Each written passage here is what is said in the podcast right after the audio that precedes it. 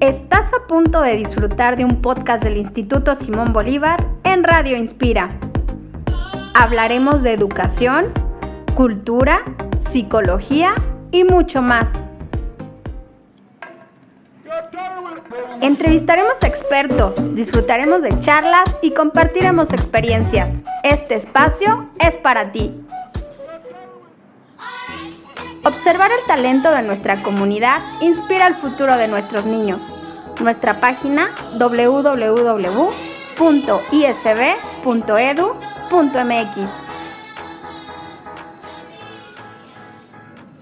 Hola a todos y bienvenidos a un episodio más de Radio Inspira. Yo soy Vane. Y yo soy Jaco.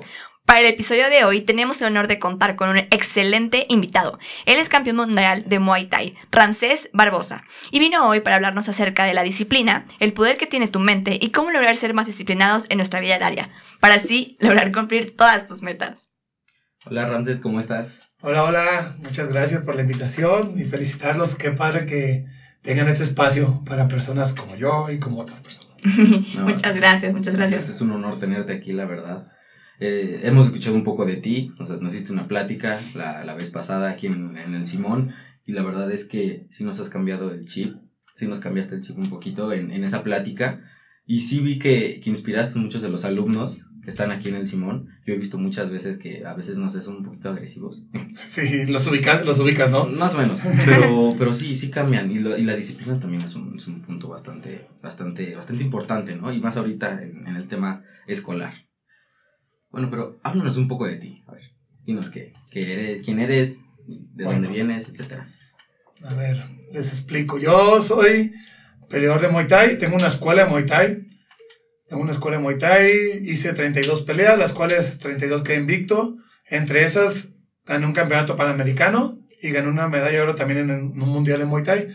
Hoy en día me dedico a dar clases, a preparar alumnos para que salgan a pelear. Tengo una marca, acabo de sacar una marca de playeras, hoodies. Queremos aumentarle más cositas ahí, estamos emprendiendo en eso.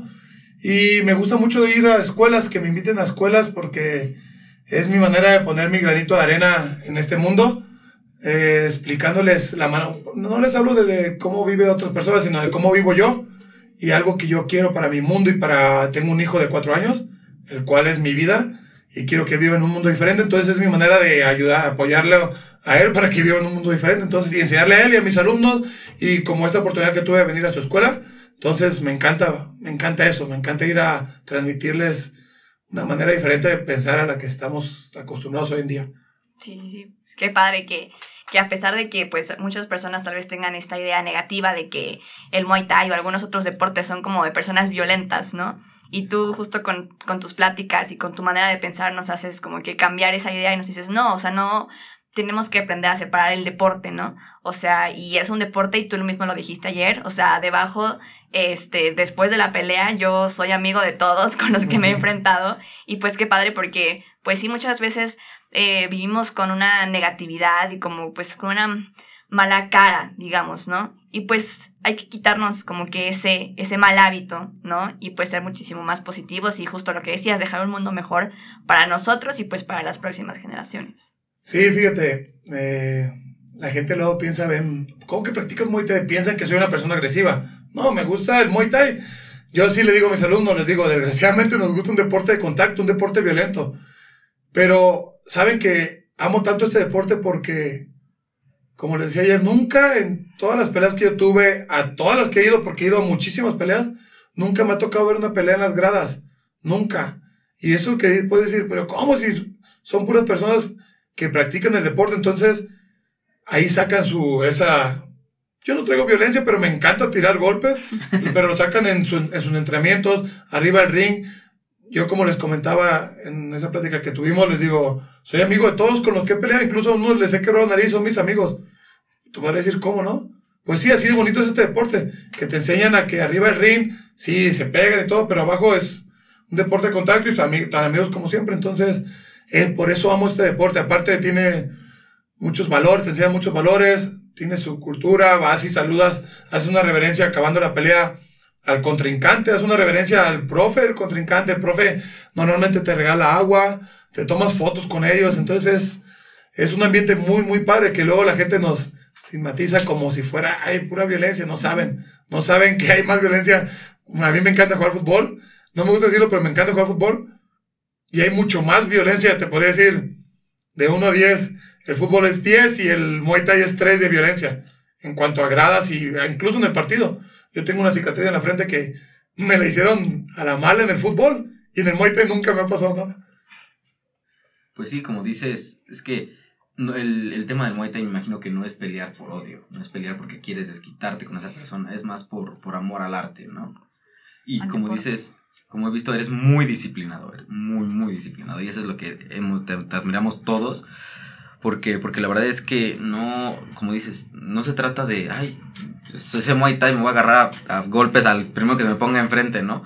No, de hecho, como dices, la reverencia es hasta mostrarle respeto, me imagino, ¿no? A tanto a tu contrincante, yo te respeto como al, al profe de tu contrincante. Los respeto a los dos, no, no fue personal, ¿no? Incluso podrás, podrás escuchar chistoso, pero yo antes de pelear, yo soy muy creyente en Dios, entonces hago una, una oración y pido por mi contrincante, pido por mí, que salga, obviamente pido porque salga ganador, pero que ninguno de los dos salgamos lastimados de más. Obviamente te lastimas, pero también la gente también eso no entiende, que el cuerpo es tan padre que se prepara para los golpes. No es como que si llega alguien que nunca ha practicado este deporte y se pone con alguien que lo ha practicado, va a salir lastimado, muy lastimado. Pero entre peleadores, tu cuerpo, hasta los huesos, yo siempre lo explico así, los huesos tienen microporos.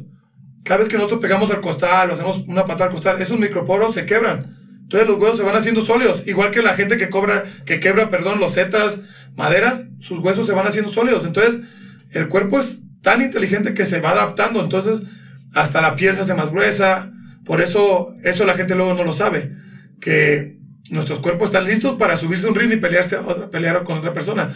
Para eso entrenaste y te preparaste mucho tiempo. Si llega alguien que nunca lo ha practicado, entonces sí puede salir muy lastimado. Nosotros, yo les, en serio les digo, jugué básquetbol profesional, me lastimé más jugando básquetbol y fútbol que en el Muay Thai. La gente, ¿cómo? Sí me lastimé más. Me, en fútbol a quebrar el tobillo un montón de veces, mi rodilla, eh, la, mi frente, el hombro. Y en el Muay Thai lo más que me ha pasado es sangre molida. Y una vez sí me dejaron la pierna pareja, así que no se notaba tobillo, rodilla. Pero sanó, pues no era una lesión, sino que eran golpes nada más. Y sanaron. Me ha pasado más cosas en otros deportes que en el Muay Thai. Pero luego la gente, te digo, nos tiene estigmatizado por eso, por eso. Incluso a veces, pero si te puedes morir de un golpe. Repito, tu cuerpo está listo para eso. Ha habido más muertes en fútbol que en el Muay Thai. Fácil, fácil. Entonces, está para que nos den esta oportunidad porque le quita esa, esa venda de los ojos a las personas. Yo siempre los invito, vayan a practicar y van a ver que su violencia va a disminuir. ¿Por qué? Porque vas y la sacas frente a un costal. Yo les digo, ponle cara a quien tú quieras al costal y pégale ahí y saca todo tu coraje ahí. Y te vas a tu casa bien feliz y contento. Incluso ya cuando lo aprendes, no tienes que demostrarle nada a nadie. Si alguien te busca pleito, no tengo que demostrarte. Yo sé que sé pelear y te puedo pegar, pero no lo voy a demostrar. Soy más inteligente que eso. Y por eso me encanta tanto este deporte. Claro. Y se nota y se ve que es un deporte que, que, que te apasiona de verdad y que eres muy disciplinado en eso, ¿no? Entonces, pues justo como que relacionado a esta disciplina, para ti, ¿qué es la disciplina? La disciplina es, yo le digo así, es cumplir asistir, hacer lo que tienes que hacer, por ejemplo, en mi caso, para ganar, aun cuando no tienes ganas. Es ser disciplinado, aun cuando no tienes ganas. Porque está bien fácil quien se va a un gimnasio cuando tiene ganas. La disciplina entra cuando, cuando no tienes ganas. Asistir cuando no tienes ganas.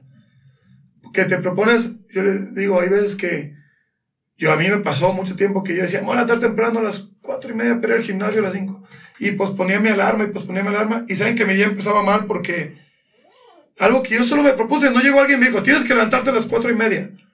Y no fue algo que yo solo me puse y me fallaba a mí mismo. Ese ahí donde entré la disciplina. Después dije, no, ¿sabes qué? Cuando suene mi alarma, me voy a levantar y voy al gimnasio. Lo he estado haciendo.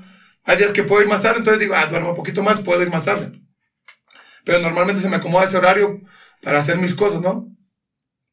y me levanto bien, me levanto bien padre porque ya cumplí mi primer meta del día, que fue levantarme. Y yo solo me la puse, entonces me estoy cumpliendo a mí mismo. ¿Cómo esperas que la demás gente te crea cuando no te cumples a ti mismo? Pero ahí es donde entra la disciplina.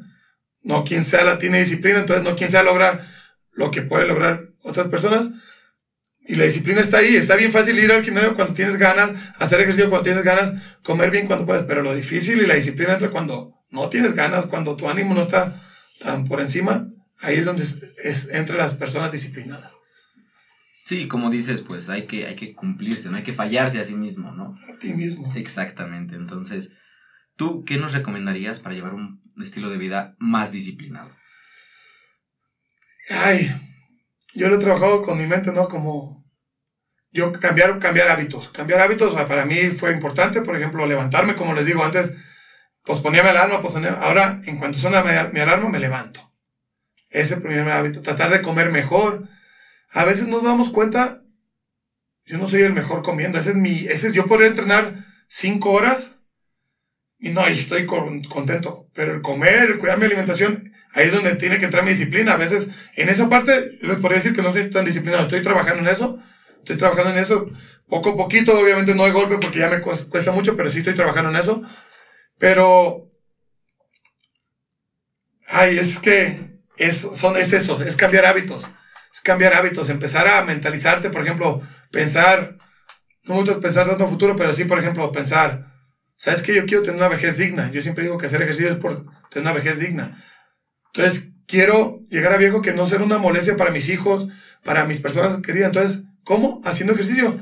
Ahorita quizás no lo note tanto, el comer bien ahorita no note tanto, pero cuando estemos grandes sí lo vamos a notar. Sí lo vamos a notar. Ahí es donde se va a ver si tú, en tu juventud, en tu, tu periodo, periodo de adultez, comiste bien, entrenaste, hiciste ejercicio. Tus órganos lo van a agradecer, pues entonces creo que esa es una motivación, tener una motivación, pensar en algo. Y lo mejor es pensar, mucha gente piensa, ay, no quiero verme bien, yo me veo bien. No, pero es salud, es algo interno, es algo que tus órganos se muevan, que entonces es eso. Y la cereza del pastel es que te ves bien. Esa es la cerecita del pastel, es lo que a veces a muchos los motiva más. Yo ya después de tanto tiempo me motiva más el tener una vejez digna. Eso. Y tener eso, eso creo que es una, para ser disciplinado es eso, tener una meta. Tener una meta, tener un sueño. Yo quiero, ¿sabes qué? Siempre quiero bajar 10 kilos, sabes que lo va a cumplir, que te lo propongas y lo metas en tu cabeza y lo va a cumplir, lo va a cumplir y te cumplas a ti mismo. Porque nadie te va a decir, baja 10 kilos, no, tú solo quieres hacerlo. Entonces, cúmplete a ti mismo. Exacto. Entonces, podríamos decir que esa es como la, la relación del poder de tu mente con la disciplina, como que la satisfacción que te va a dar a ti mismo, que tú te lo estás proponiendo y que tú lo vas a cumplir. Y ponerte eso, una meta, ponerte una meta pero obviamente trabajar por ella, porque pues como es como si, ah, yo quiero bajar 10 kilos y, pero quiero estar en mi, en mi, en mi casa acostado, pues no sé, no, tienes que trabajar por ello, pues, tienes que trabajar por ello, pero cuando lo metes en tu cabeza, esa es mi meta, esa es mi meta, y te comprometes contigo mismo, porque yo digo que todo esto es con uno mismo, y lo cumples, es una, aparte es una satisfacción inmediata. Ahí voy yo, porque a mí me ha pasado muchas veces que no tengo ganas, ando bien cansado y no quiero ir al gimnasio, y voy. Y cuando termino digo, uff, qué bueno que vine. Es una satisfacción inmediata. Y ya entonces dices tú, ya como que se queda grabado en tu mente. Entonces después cuando otro día que no tienes ganas, dices, ay, pero ya sé que cuando termine voy a estar bien a gusto, voy a ir. ¿Sabes? Es grabar esas, esas satisfacciones en tu cabeza que sean como tu motivación. Sí, entonces este poder de la mente es, es, uno de los factores más importantes, ¿no? Para, para mantener la disciplina. Pero tú, ¿cómo crees que podríamos activar este poder en nuestra mente? Es como le decía ayer que en el libro que leía yo de Si lo crees, lo creas. Empieza a hacerlo un hábito. Empieza un hábito y dejar de frustrarte. Es como cuando yo quise empezar a meditar. Yo en todos lados leía que tienes que meditar y tienes que meditar. Y lo intenté muchas veces. Muchas veces me frustraba porque me iba en mi meditación, me iba y, me iba con otras cosas, ¿no? Hasta un día que vi una clase de una chava que decía, no te frustres si te vas. No te frustres si te vas. Ya cuando te das cuenta que en tu mente se fue a otro lado, trata de regresar otra vez. Y empieza con tres minutos, trata de lograr tres minutos, pensar en nada, en tu respiración nada más. Cuando logré los tres minutos se fueron a cinco y así, pero dejé de frustrarme. Creo que eso es algo clave, ¿eh? dejar de frustrarse. Porque a veces empiezo al gimnasio y ya no fui dos, tres días, ya me frustré, ya mejor lo dejo. No, entender que puedes fallar, que puedes fallar. La clave está en que regreses a la línea, en que regreses a la línea. Entonces, el dejarte de frustrarte es algo es algo clave, no, no criticarte por fallar de repente.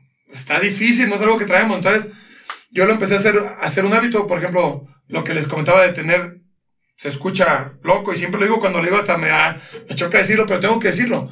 Yo tengo como un año que no tenía un día triste, pero lo empecé, lo leí y lo empecé a aplicar. No más, antes leía mucho, pero no como tan centrado, nomás leía por el hábito de leerlo. Después, hace poco tiempo, empecé a leer como muy concentrado en lo que leía. Entonces empezaba a aplicar lo que leía y decía, si cada vez que tengas un pensamiento negativo, las personas no podemos pensar dos cosas a la vez. Entonces busca un pensamiento positivo, como les decía el otro día en su plática. Entonces lo empecé a hacer poco a poquito. A veces me pasaba, pero regresaba. No me frustré. Y de repente, hoy en día ya no es, ya no es que lo piense, ya me sale, se me hizo un hábito y ya es natural. Pasa algo negativo, de volada me enfoco, busco algo positivo. Incluso a veces hasta pienso, ay, no importa lo que pase esta semana, el fin de semana me voy con mis amigos a tal lado. Y es mi pensamiento positivo. Y es como mi meta, entonces me enfoco en eso positivo y lo negativo queda de lado, pues. Entonces, es un hábito, es un hábito, es trabajarlo, trabajarlo, trabajarlo. Y clave, no frustrarte cuando falles. Porque podemos fallar, porque es como todavía no está hecho el hábito, puedes fallar. Sí, entonces, estos pensamientos positivos dirías que son tu inspiración. Día con día, cuando pasa algo malo, esa es mi inspiración. En mi caso, mi niño, que es mi motor. Y si no tuviera mi niño, sería mi vida estar vivo. Estar vivo, como les comentaba, yo perdí uno de mis mejores amigos y creo que una manera de honrarlo a él es agradecer que yo estoy vivo. Entonces, trato de hacerlo todos los días y esa, esa es mi inspiración, porque sé que estando vivo puedo solucionar cualquier cosa. Lo, único no, que no se puede solucionar es la muerte. Entonces, así trato de pensar y creo que eso me ha llevado a estar bien y a sentirme bien. Sí, qué padre. Y qué, qué lindo que sea pues esta idea de, finalmente, aunque pasen muchas cosas negativas, y que no logres como que encontrar algo bueno o algo positivo en tu día, sea, bueno, pues estoy vivo, estoy aquí. Y eso es como pues lo mejor que, que me podría estar pasando. Y más ahora con la pandemia, ¿cuántas personas no se nos fueron? Entonces dices tú, uy, yo soy de los afortunados que estoy aquí, entonces, ay, tengo que hacerlo valer, ¿no? Tengo que hacerlo valer, entonces, sí es importante eso, agradecerlo, agradecerlo y darnos cuenta. Y bueno, pues ya para cerrar y ir terminando, ¿qué recomendación o qué como consejo o tip le darías a nuestra comunidad? Ser felices. Yo digo que esa es una clave. y ser feliz, pues dices tú qué fácil. No, obviamente trabaja en ello. Trabaja en ello, trabaja en ser feliz. ¿Cómo? Busca las herramientas que hagan feliz. Yo digo que una manera de ser feliz es siempre tener una meta. Hay personas que se les acaban sus sueños y metas, entonces viven al día. Yo digo, cuando logras una meta, busca otra meta más grande y vete poniendo metas que sea como el, la, sí, la meta, sí, no sé cómo explicarlo, como el final del arcoíris, y ya buscas otro arcoíris, ve buscando, ve poniéndote metas porque eso te va a mantener motivado, motivado. Y cuando logres una, ve por otra más grande, ve por otra más grande. Yo ahorita tengo un sueño que es que mi marca la conozca en todo el mundo, dar clases por gusto, tener varias dar clases por gusto, tener muchos alumnos becados, y poder dar conferencias y pláticas como la que les di a ustedes a muchísima gente, tratar de llegar a la mayor, y ese es uno de mis sueños, entonces eso me mantiene motivado, y es a corto, mediano, largo plazo, pero yo sé que los voy a lograr y eso me mantiene motivado, tener una meta te va, a mantener en movimiento, trabaja por ello, obviamente, no es como siéntate, no, trabaja por ello, vas a tener muchas satisfacciones y te vas a, el estar motivado está bien padre, cuando pierdes metas ya es como oh, vives al día y no está tan chido. Entonces, ser feliz, y eso, te va, eso conlleva la felicidad. Pues. Cuando cumples tus metas propias, te lleva a la felicidad. Entonces, hay que ser felices porque la vida es bien corta. Hoy estamos, mañana no estamos. No, no. Y cada vez a mí me ha tocado ver cada vez más casos, amigos que se me han ido, que me han motivado, en vez de ponerme triste, me han motivado a disfrutar la vida y a ser feliz, a aprovechar que estoy aquí. Sí, pues muchísimas gracias Ramses por acompañarnos en el episodio del día de hoy. La verdad es que fue, fue bastante interesante y padre saber que el poder de tu mente, la disciplina y, el agradecimiento que tienes que dar día a día son factores tal vez los más importantes para tú tener una vida digna, ¿no? Eso te va a llevar a todo, te va a abrir puertas, te va... Porque cuando uno está bien, la gente quiere estar con uno.